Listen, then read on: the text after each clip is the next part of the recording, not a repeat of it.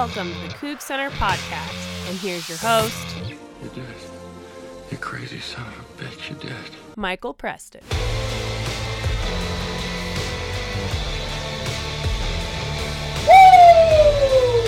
Fuck yeah! Fuck yeah! Oh yeah! God, that shit is amazing!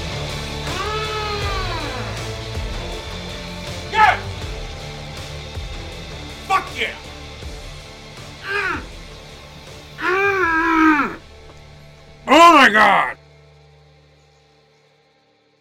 Welcome to the Coug Center Hour. I'm Michael Preston. I promised, I, I don't even remember what show it was on, that we promised that there was one circumstance under which we would cuss on this show. Because, like, I, and I don't know why I do this. Like, for some reason, I still have this compunction of living in my radio days and, you know, like, hey, like, just don't, I just don't curse on this show. And I think somebody asked during an Ask Michael Anything segment weeks and weeks ago, like, what would it take for you to finally do that? Um, and I said, winning the Apple Cup. And lo and behold, uh, it finally happened after, God, eight years. Not counting last year, obviously, because I didn't play it, but wow. Uh, yeah, so we started right off the top there. Um, and I hope that uh, you had your ears plugged a little bit, but I, I frankly also don't really care um, because it makes me very happy. So, uh, yeah, if your eardrums aren't working, um, oh well, you'll endure. Plenty, plenty to talk about on this show. Um, we're going to talk about Jake Dickert getting the full time job here uh, in a little bit. I want to talk about the football game he coached um, first, obviously, um, and then we'll get to talking about him getting the full time gig. We'll touch on basketball, a little bit of very disappointing loss uh, to Eastern Washington uh, last weekend. Kind of, kind of took the wind out of their sails a little bit going into Pac-12 play against Arizona State this week. But we will talk about them um, a little bit, and then our dunderhead of the week and ask Michael anything. I'm not even going to touch like we will touch on some of the coaching carousel stuff when we talk about Dickert, but good God. Um, you know, I I've said before on this show and elsewhere that that when it finally happened again, and I mean it, it, it was going to happen again, right? There's just you don't you don't go forever without beating a football team. It just felt that way, and it became very easy to be fatalistic um, about that.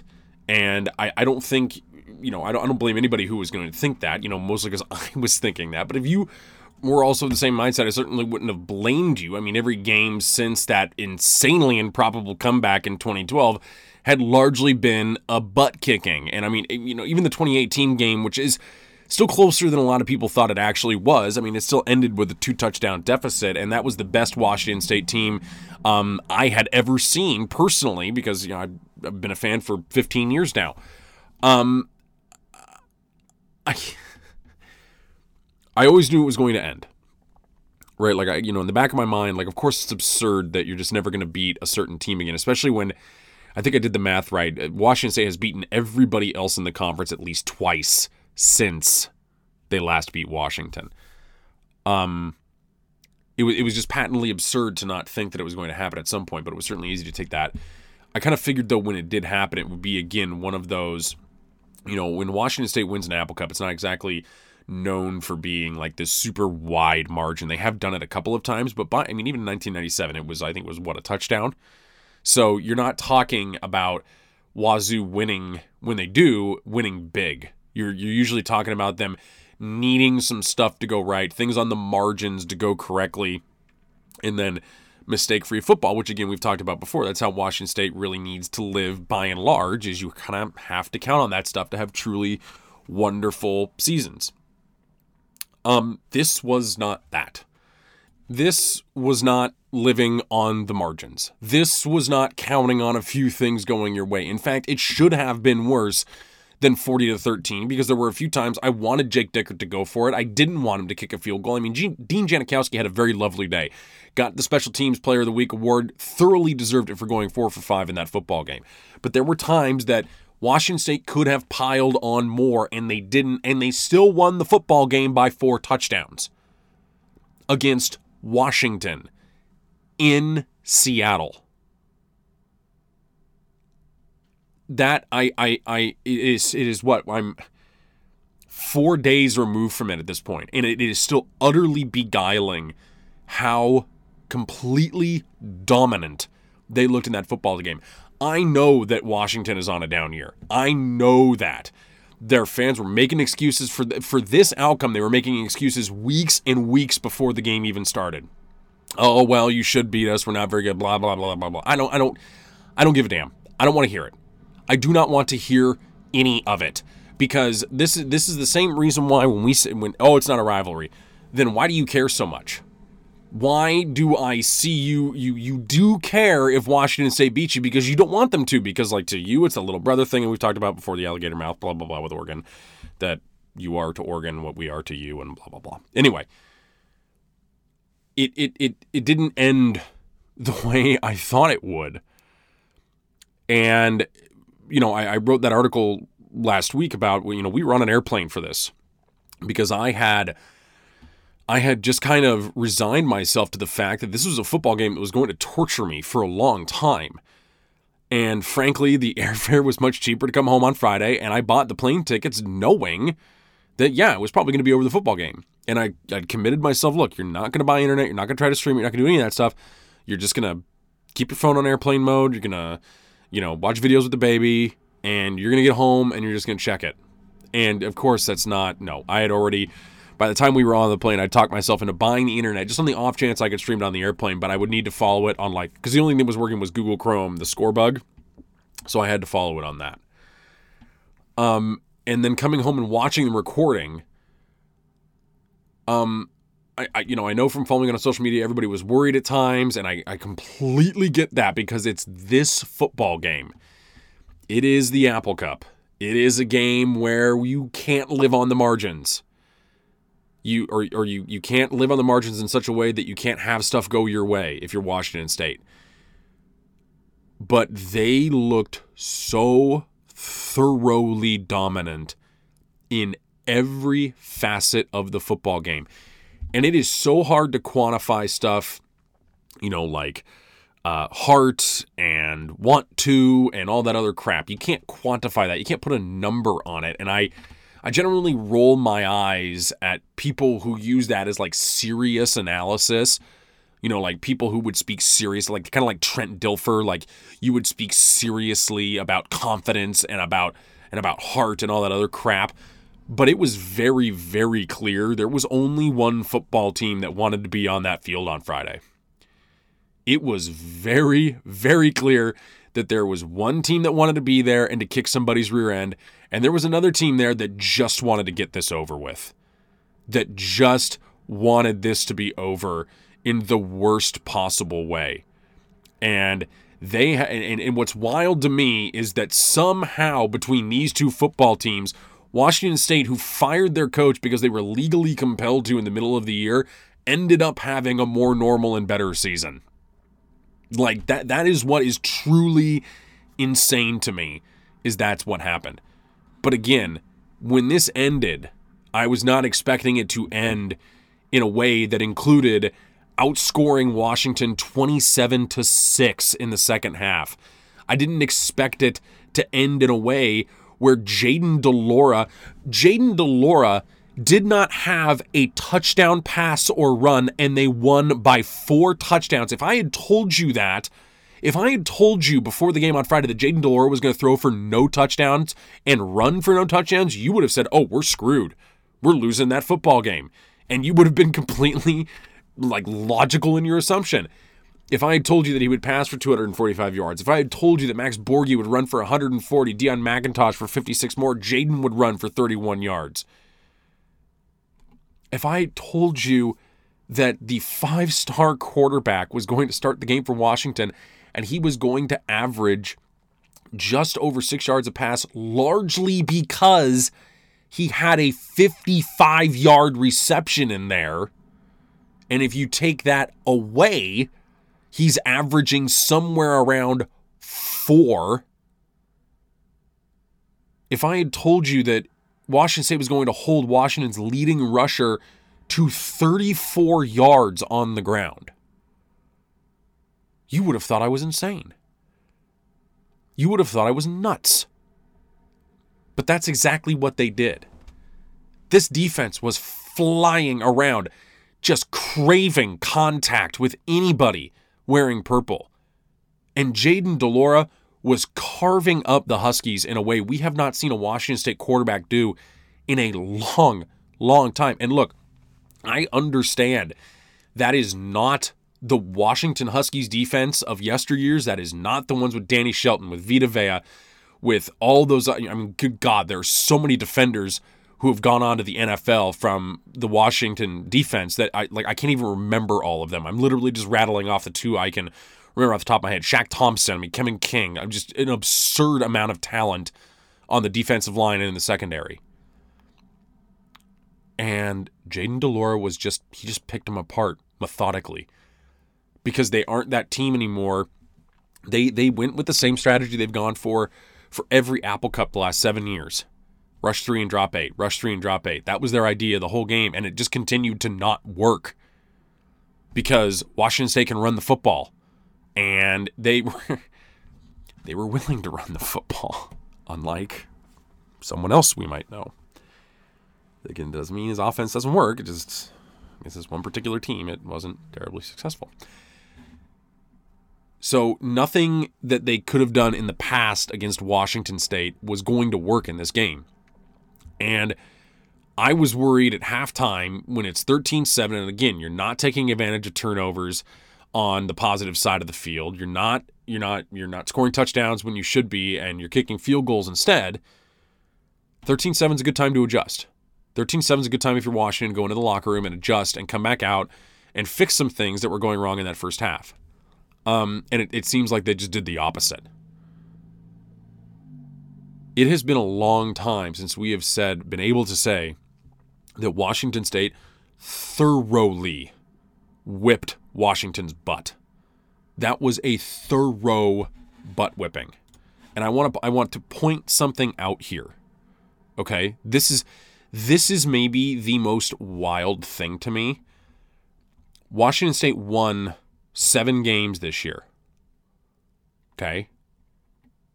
That game, that game against Washington, was their widest margin of victory all year.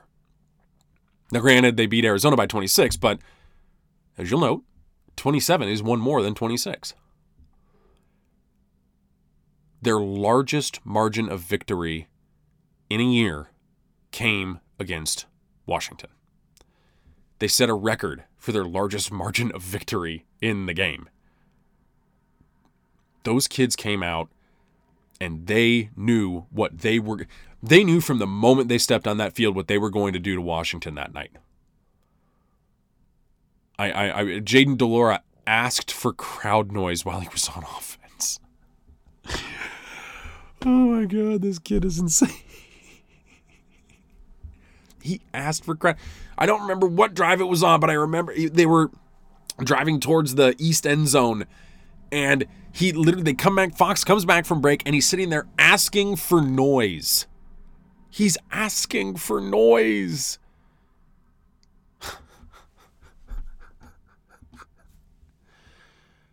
I I I'm just wow. And excuse me, I'm still getting over one hell of a chest cold. Uh I, I I'm I'm still shocked. And I, I, I can remember sitting on the airplane, my daughter mercifully asleep after the worst meltdown of her life, um, which is which is just so comforting when you're 35,000 feet in the air. And refreshing my phone constantly. My wife's watching a movie because she she's so burnt out from the poor baby. And when it finally ended, I just I just put my head down on the tray and I I just sat there silent for like two minutes. I mean, at first amazed that, you know, we'd been in the air long enough. I was worried that we were going to land in Seattle too soon for there to still be internet uh, on the plane, but that I, I was just stunned silent because what had finally ended, excuse me, was just seven years of just complete and utter frustration. I was much like what Craig said in his piece um, on Sunday was that I was content to write this football game off for forever. I was not. I'm. I'm still not ever going to go to a game in Seattle again. I'm not going to do that. I'm not going to a game at Husky Stadium. But I was content to just not go to one in Pullman either, because I, I, I just don't. I didn't want to deal with it anymore. And I don't think I'm all the way back yet, despite winning by 27. But that that was just that was a 60 minute catharsis of all the crap that had happened and the Pac-12 North titles that had been denied and the appearances in New Year's Six Bowls that had been denied and everything else over the years. And I and look, I get that it was not a very good Washington team and I get that it was a mediocre to good Washington State team. But that that just felt like 60 minutes of an ass kicking that just all the rage and anger and anguish and every other painful emotion that this football game had caused for 7 friggin years. 7 years just like somebody dropped a bomb of that crap on that football field and it went off and it felt really, really good to not just win the football game close, but from the moment the ball was kicked off to leave absolutely no doubt about who was winning that football game. It felt so good to be on that side of the ball this time, to be on that side of the beatdown, on that side of being sure about something like this. I don't care. Husky fans can say whatever they want about, well, we don't care, and yeah, we were bad. You should have done it, and whatever else. You know it bugs them. You know it does. And oh, you, I can't believe you guys stormed the field, and that's so that's such crap, and blah blah blah. This is the kind of thing that feeds a rivalry, guys. It's the kind of thing that gets the flames whipped up again a little bit. Not that there was much of a need for that for a long time, given all the gleeful shots of Gardner Minshew crying I've seen on Twitter over the years. You still clearly cared about this football game. But again, feel free to live in denial at school at your rival that you've lost 15 to 17 to, and we've never done that. Okay. Um, one final note. Uh, I'm, I've mostly been rambling for 18 minutes. I hope it's been semi cognizant and semi informative and fun. Um, who the hell thought starting Sam Huard was a good idea if you're Washington? Genuinely, who thought that was a good idea? And he, look, I, I know it's the popular thing to pile on a Huard at Washington, okay? And I know it, it, it can be fun for a lot of people, but I, I do, I, I actually feel bad for the kid. In this instance, he's probably going to be very good next year, and then he's going to make make him public enemy number one because he's going to be easy to hate. But right now, I feel very bad for him because it was very clear that that coaching staff did not adequately prepare him, did not adequately prepare the offense. They didn't do anything to help him out, including the trying to ease him in against a defense in a rivalry game that is just going to play with their hair on fire. So, why in God's name, on a short week in a rivalry game, are you saying to yourself, yeah, seems like a great time to give the freshman a shot? I, I, I genuinely do not understand that. And, you know, yeah, you're an interim staff, whatever else, but that is not setting your kids up for success later on. That is, and uh, you may not be here next year, but that doesn't mean you don't try to prop them up and whatever else. You know, I, I, it, it borders on it borders on negligent, like in terms of making like there, were, it was very very clear they had no clue what they were doing with that kid out there. And you shoot his confidence all to hell. I mean, even though there's not going to be another football game this year, but still, I mean, just that I don't I don't want to like be hyperbol hyper, you know get into hyperbole here if I can even say the bloody word correctly. But it, it was it was one of the dumbest things I've seen all year in college football. There's no what what good did Sam Huard being in that game do? The minute he threw that first pick, just pull him and put Dylan Morris in. Like I, I know that Dylan Morris doesn't make the offense more dynamic or whatever, but he's clearly got a hell of a lot more experience than Sam Huard out there. So what is the point in continuing to run that poor kid out there? I, I just like I mean un- unless you just like well screw it, who cares? I mean okay, thanks for the forty to thirteen win. I guess we'll take that walking away. Uh, okay, let's take a break. I just rambled for like 21 minutes, and I'm happy you guys listened. Like I'm I'm I'm pretty happy you did that. This is like the one show where I can get away with that because you know Apple Cup and all that good jazz. Uh, but we're going to talk about Jake Dickert's hire next and kind of where I'm landing on it. And I, I think, you know, you kind of gotten a sense of that over the last few weeks. This was definitely an audition. Um, but we'll talk about it a little bit here uh, coming up on the Coug Center Hour.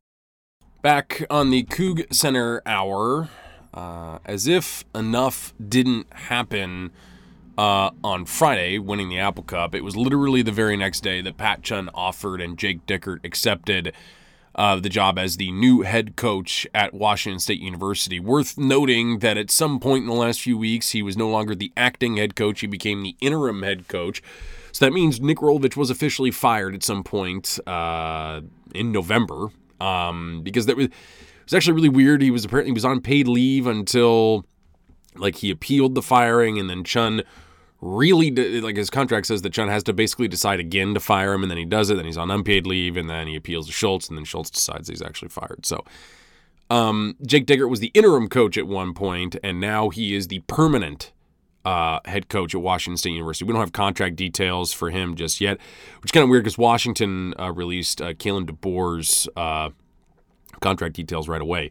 Um, he's only being paid 3.1 million bucks uh, this year, which is a that's a bargain uh, for them. Uh, so, but I, you know you're going to assume it is a bit lower than what Nick Rolovich was being paid, given that Jake Dickert does not have the head coaching experience that Nick Rolovich had, um, which might open up the assistant money pool a little bit more.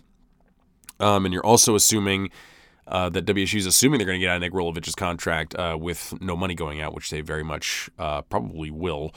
Um, so again, maybe they can afford to pay a little bit more, but you're probably going to want to be more conservative with a guy um, to whom you are giving the job who has no head coaching experience. Um, and that's kind of where I wanted to start here was, you know, we we've talked about since since Nick Rolovich was put on paid leave, fired, whatever you want to call it, since he was no longer in charge of this team on a day to day basis back in October. I, you know, everybody assumed that Jake Dickert was going to be the acting slash interim head coach. Um, and I, I think we all knew that the intervening weeks were going to be a job audition of sorts for Jake Dickert. So, how do you do as a coach over the remaining five games to basically make Pat Chun and Kirk Schultz think that you should have the job full time? And I generally abhorred a lot of talk, you know, national writers and whoever else is like, well, if Jake Dickert wins the Apple Cup, you got to give him the job. No, you don't. No, you don't. You don't have to give him the job because he wins one football game. I hated the fact that Mike Leach's contract has a, had a bonus in it for winning that particular football game. A bonus he only got once. you don't have to give Jake Dickert the job just for winning the Apple Cup. Okay, that's not like if, if he had lost the other four games and then won that one, you you wouldn't want to give him the job. I mean, maybe you would, but I, I, I don't I don't like. Well, you won this one particular football game, so you definitely deserve the full time job. Okay, so let's let's get that straight. That that that is not how Pat Chun should have been thinking, and I sincerely hope it was not. Um, I, I, I still am skeptical about this. And and I don't mean that as a personal slight to Jake Dickert. I don't mean that as like a I think he's a bad football coach. Um I just mean that and, and nobody knows how coaching, you know, no matter how much I talk about it or anybody else talks about it, nobody knows how a coach is going to turn out. But I I'm not in love with giving a guy who has no head coaching experience the job and who has a shortened COVID season and a full one of being a defensive coordinator and also an acting head coach. I'm just not a humongous fan of saying here's the reins to a Power 5 program. Um and, and he very well could be a perfect fit for this team. He could very well be a perfect fit for the players and recruiting and everything else. I'm just very skeptical of it being the right choice. I understand it from Pat Chun's perspective of you watch the coaching carousel turn this uh, forget weeks these last few days of Lincoln Riley going to or going to SC and then Brian Kelly leaving Notre Dame for LSU. I mean, th- those are two wild changes that you never would have seen in the past. And I also hope that for in perpetuity, it now puts to bed any thought any of you have about finding a coach who's going to stay at Washington State forever. Okay? Every job is a stepping stone to someone, right? Oklahoma was a stepping stone for Lincoln Riley to SC. Notre Dame might not have been that to Brian Kelly, but he left Notre Dame. Notre Dame for LSU. A man who looks like he likes his spice level at about oatmeal is going to be eating gumbo in Louisiana. Okay? So maybe Pat Chun saw that and said, you know what? I got a guy here who I think can handle it. We're just going to avoid getting on the carousel altogether. And we're just going to give him the job. And we're going to hope it goes well. I, am a bit disappointed because you don't, you know, my preferred candidate was Jay Norvell at Nevada. You don't see really any rumors about anybody sniffing around him. So maybe he just isn't interested in leaving, or maybe Pat Chun made an overture to him and he wasn't interested at all in the Washington State job. It could very well be that there aren't many coaches interested in this job right now because you're looking at a, a team that's going to lose some talent and right now is in the middle of a very difficult and very uh, needing of some bodies recruiting class before the early signing period starts. Now, granted, there's going to be a lot of movement in the transfer portal um, over the winter, but still, this is a this is a recruiting class that needs a lot of help right now. Um, so maybe you know coaches look at it and go, God, this is a rebuild where I'm coming here. So maybe Jake Dickert doesn't mind undertaking that, and he probably shouldn't because this is his first head coaching gig. So he needs to be willing to take on a tough task. And I would like to think that next year, because I, I, think next year is going to be a little bit of a rougher year. I thought this year was going to be too. Again, nobody knows anything. Um, they say Washington's going to the Rose Bowl. How'd that work out? Uh, if they get tickets. Uh, so, you know, like maybe Jake, Jake Dickert's the guy who's willing to do this. It's just I I remain like I, I really think skeptical is the right word. And again, this has nothing to do with him personally. This has nothing to do with who he is as a as a coach or what well okay maybe it does a little bit as a coach not going for it on those fourth downs i would like him to be a little bit more aggressive there um, you know, he's inher- he's a defensive coach who's inherently going to be a little bit more conservative with that kind of thing. Um, but it, it it just it again letting somebody who's never done this before ever ever uh, do it and not just in a caretaking role but this is now your job uh it's it's a little scary. It's a little scary. And I, I, I think there's some, you know, there are some valid thoughts to Pat Chun and Kirk Schultz don't want to jump on looking for a guy. Jake Dickert's probably not going to get hired away in the interim if you're going out and looking for somebody. And maybe you think that if you're just going to end up with Jake Dickert anyway, it's disrespectful to him to go looking for another coach, then okay. But there might also be something to Jake Dickert is he is not a guy who is going to make waves publicly. Every press conference he gave, you saw a guy who knew exactly what to say, how to say it, and in a way that is as vanilla as possible. Right? A guy who is just not ever going to say or do anything that is out of the ordinary, that causes you headaches, whatever else. And maybe if you're Kirk Schulz and Pat Chun, that's kind of what you're looking for here. You're kind of looking for a guy who's not going to embarrass you publicly and do it for months and months on end. And you're not looking for a guy who's a loose cannon behind a microphone who will, you know, go to rallies for a presidential candidate and who has a tendency to take his anger and misdirect it at players or media members. Okay? Maybe you're looking for Jake Dickert after that. And that's fine.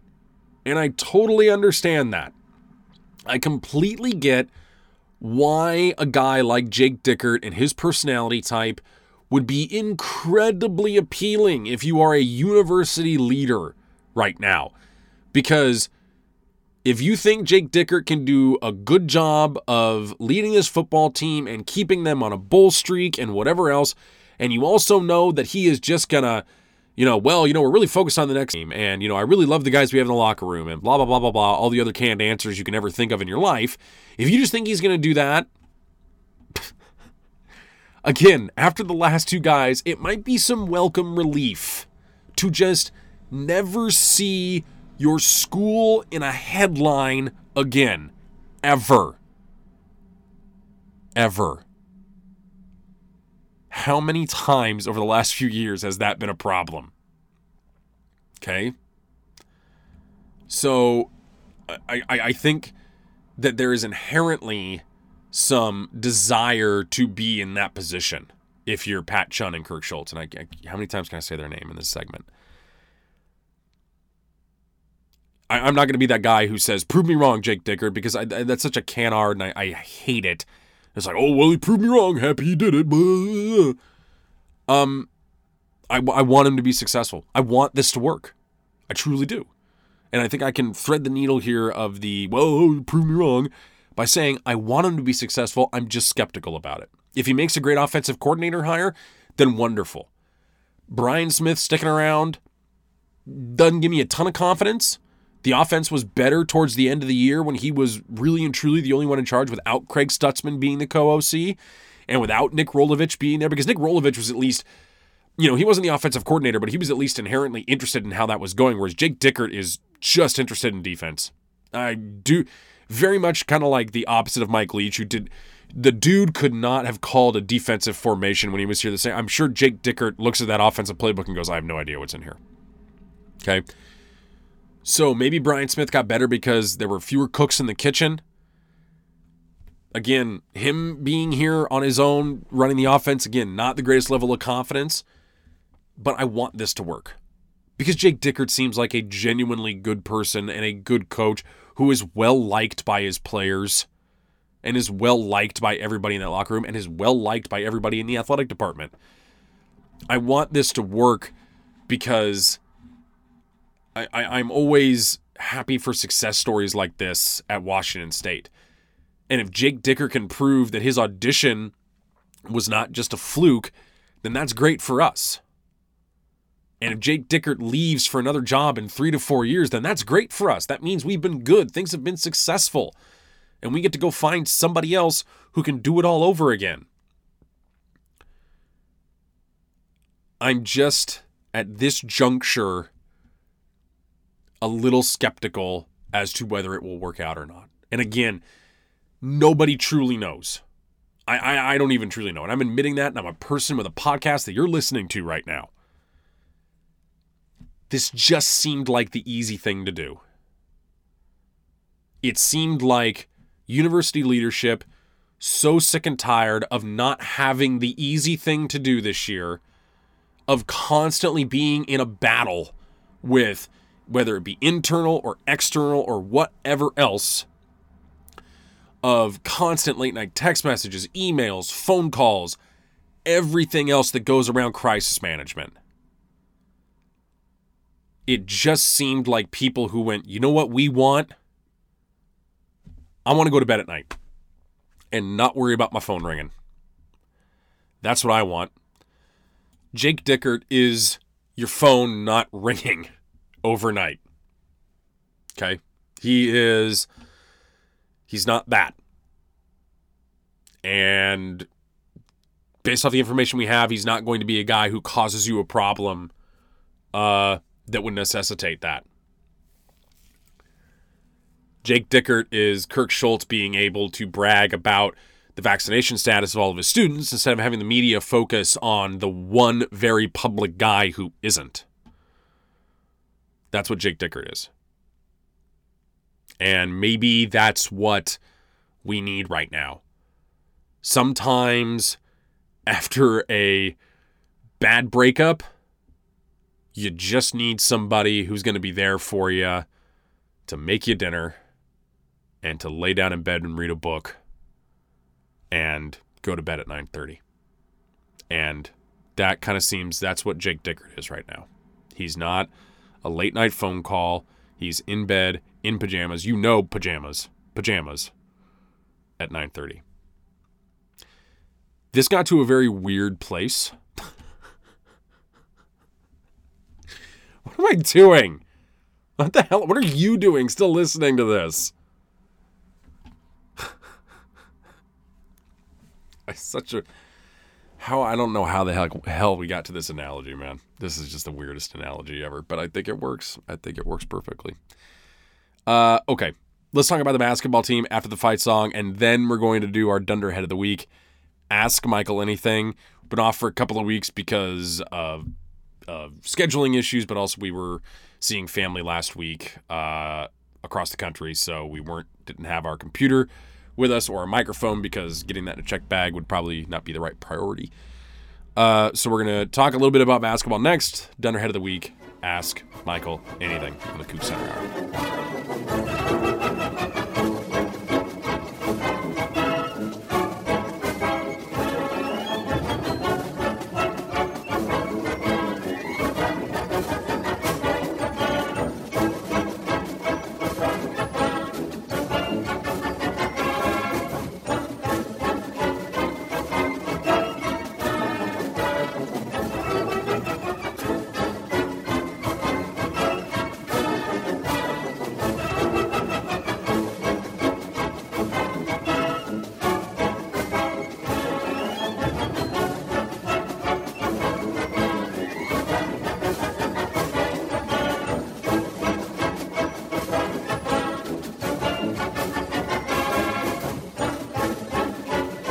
To touch briefly um, on the basketball team here because I know you're probably listening to this on the day they play Arizona State down in Tempe, and then they get uh, top 25 USC uh, in Pullman on Saturday, which I will be there for, and I'm greatly looking forward to a sporting event um, in Pullman again.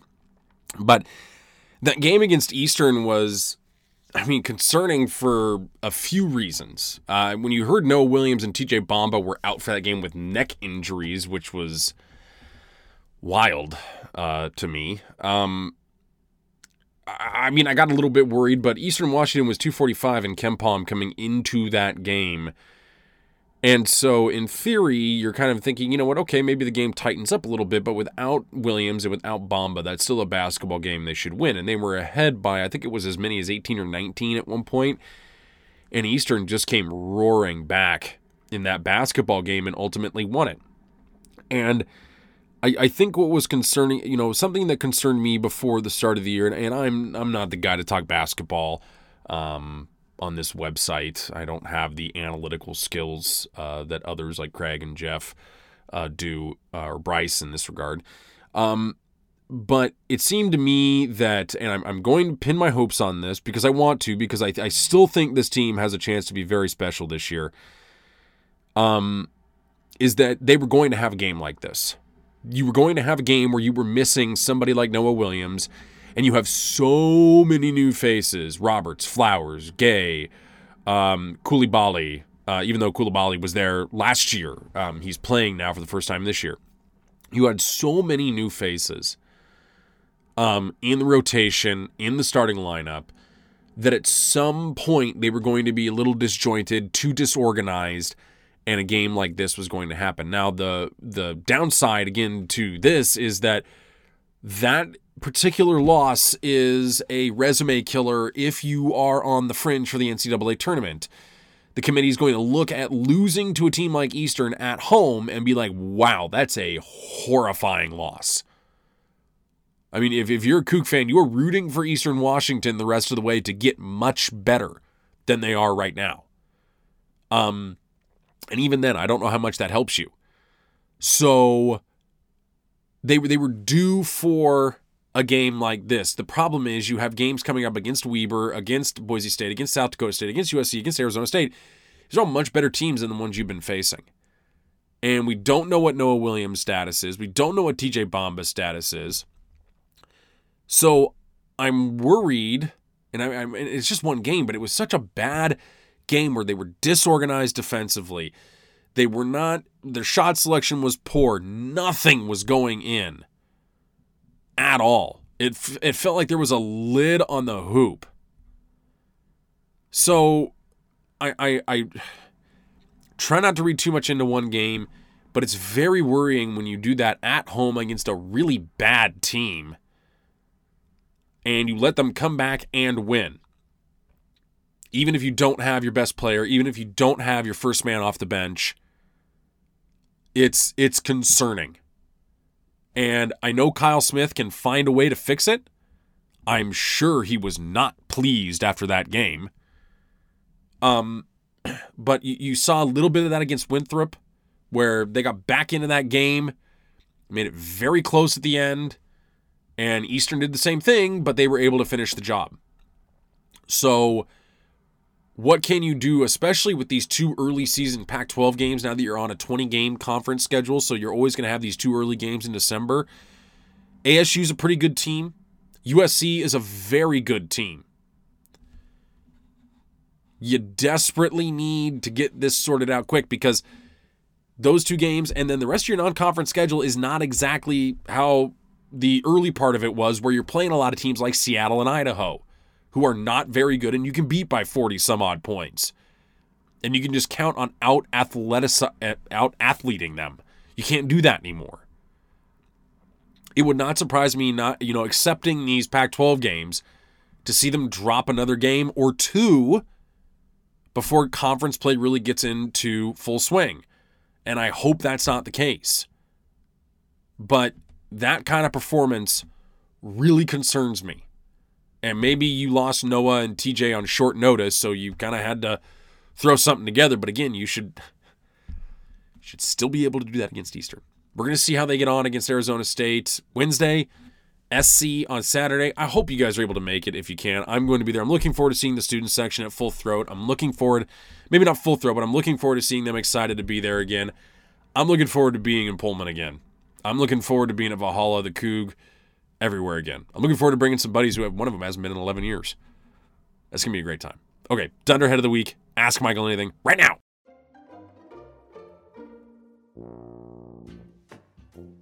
Dunderhead of the week.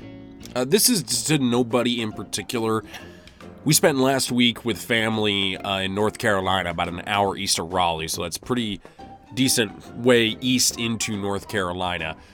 Um, and I understand slower pace of life works for a lot of people. I understand you move to the south for that and whatever else, but I just Dunderhead of the week because there is just nothing is done with any sense of any kind of urgency with anything at all, and it is absolutely mind blowing to me.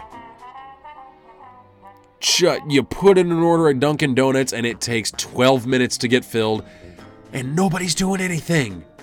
I can see behind the counter, y'all are standing there chatting with one another. A latte is not difficult to make. It is not hard to make a hamburger quickly. It is not hard when I have a sick child and I would like to bring her into urgent care and I have an appointment for the doctor to not take an hour after we get back there to come see us. Or for a prescription to take forever to get filled and blah blah blah blah blah blah blah blah blah blah blah blah. Nothing is urgent. Nothing moves quickly. I get slower pace, whatever else, but just literally any any urgency at all to do anything. I'm not even talking about like racing around running. Moving with a purpose would be lovely. Can't even get that. Cannot even get that. So just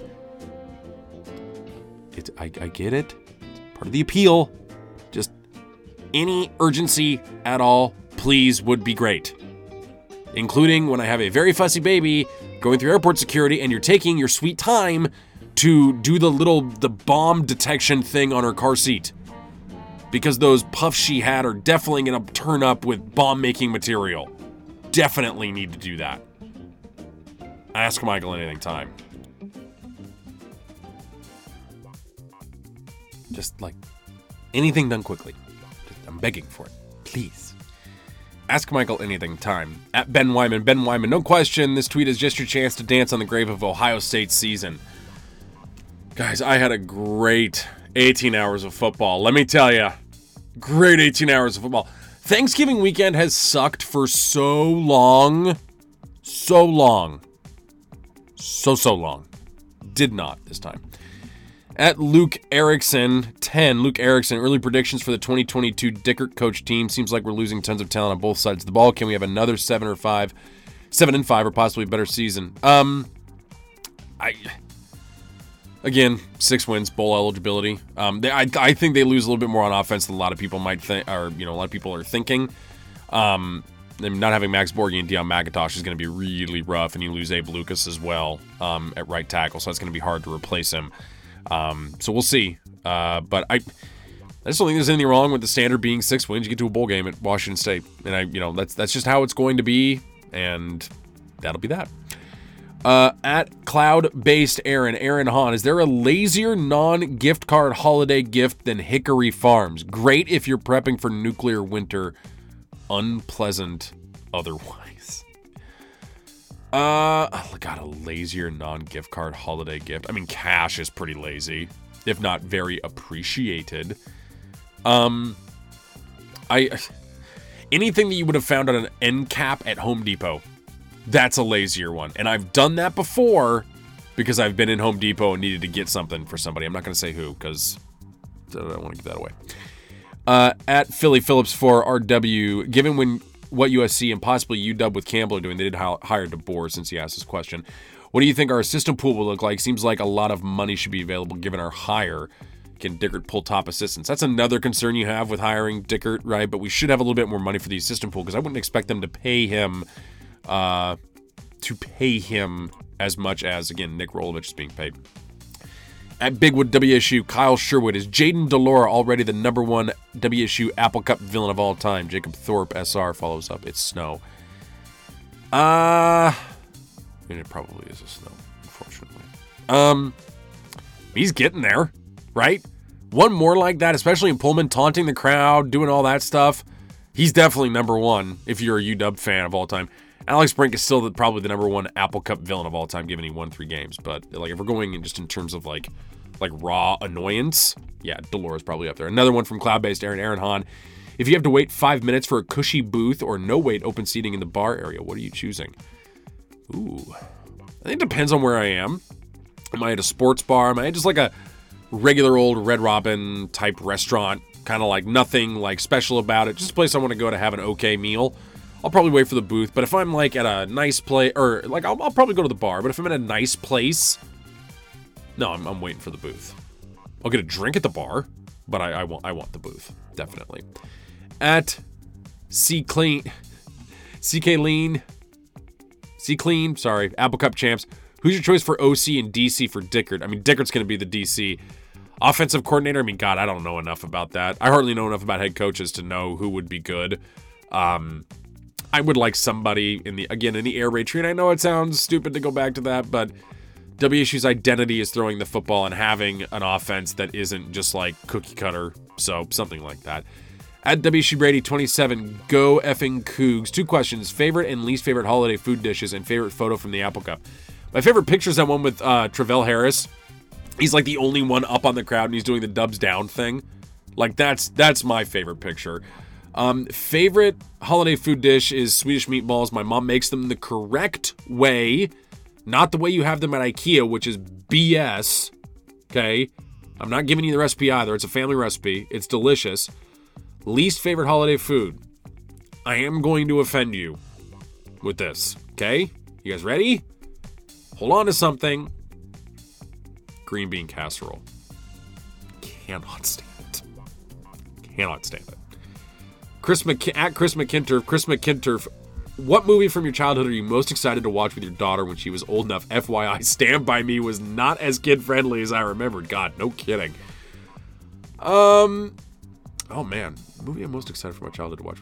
Probably a Christmas story. I'm actually like, I am actually a hipster that Christmas story because we were watching it about 25 years ago with a friend of mine. His family found it like 25 years ago somehow. Um, so I'm most excited to watch that with her. Um, there's not really another movie that I can think of that like so defined my childhood. Uh, maybe. Yeah, no, I'm gonna go with that. Indiana Jones, by the way, Raiders of the Lost Ark. Do not watch that with a kid like my parents did. Oh my god, you're gonna be scarred for life with that scene with the Nazis when they open up the Ark of the Covenant. Oh my god. Oh god. At human underscore 005, a bunch of flags in your name. Are we keeping Brian Smith? Please, yes. We're going to find out. I don't know. Um, maybe to coach the running backs at least. Be interested to see if Dickert keeps everybody, though. At Double BS 13, Double BS, donuts, fritters, maple bars. Not a question, was it? No, but I love all of them. See you guys next week on the Coug Center Hour. We can hopefully talk about a couple of basketball wins uh, before getting back into the non conference schedule. That'll never get normal.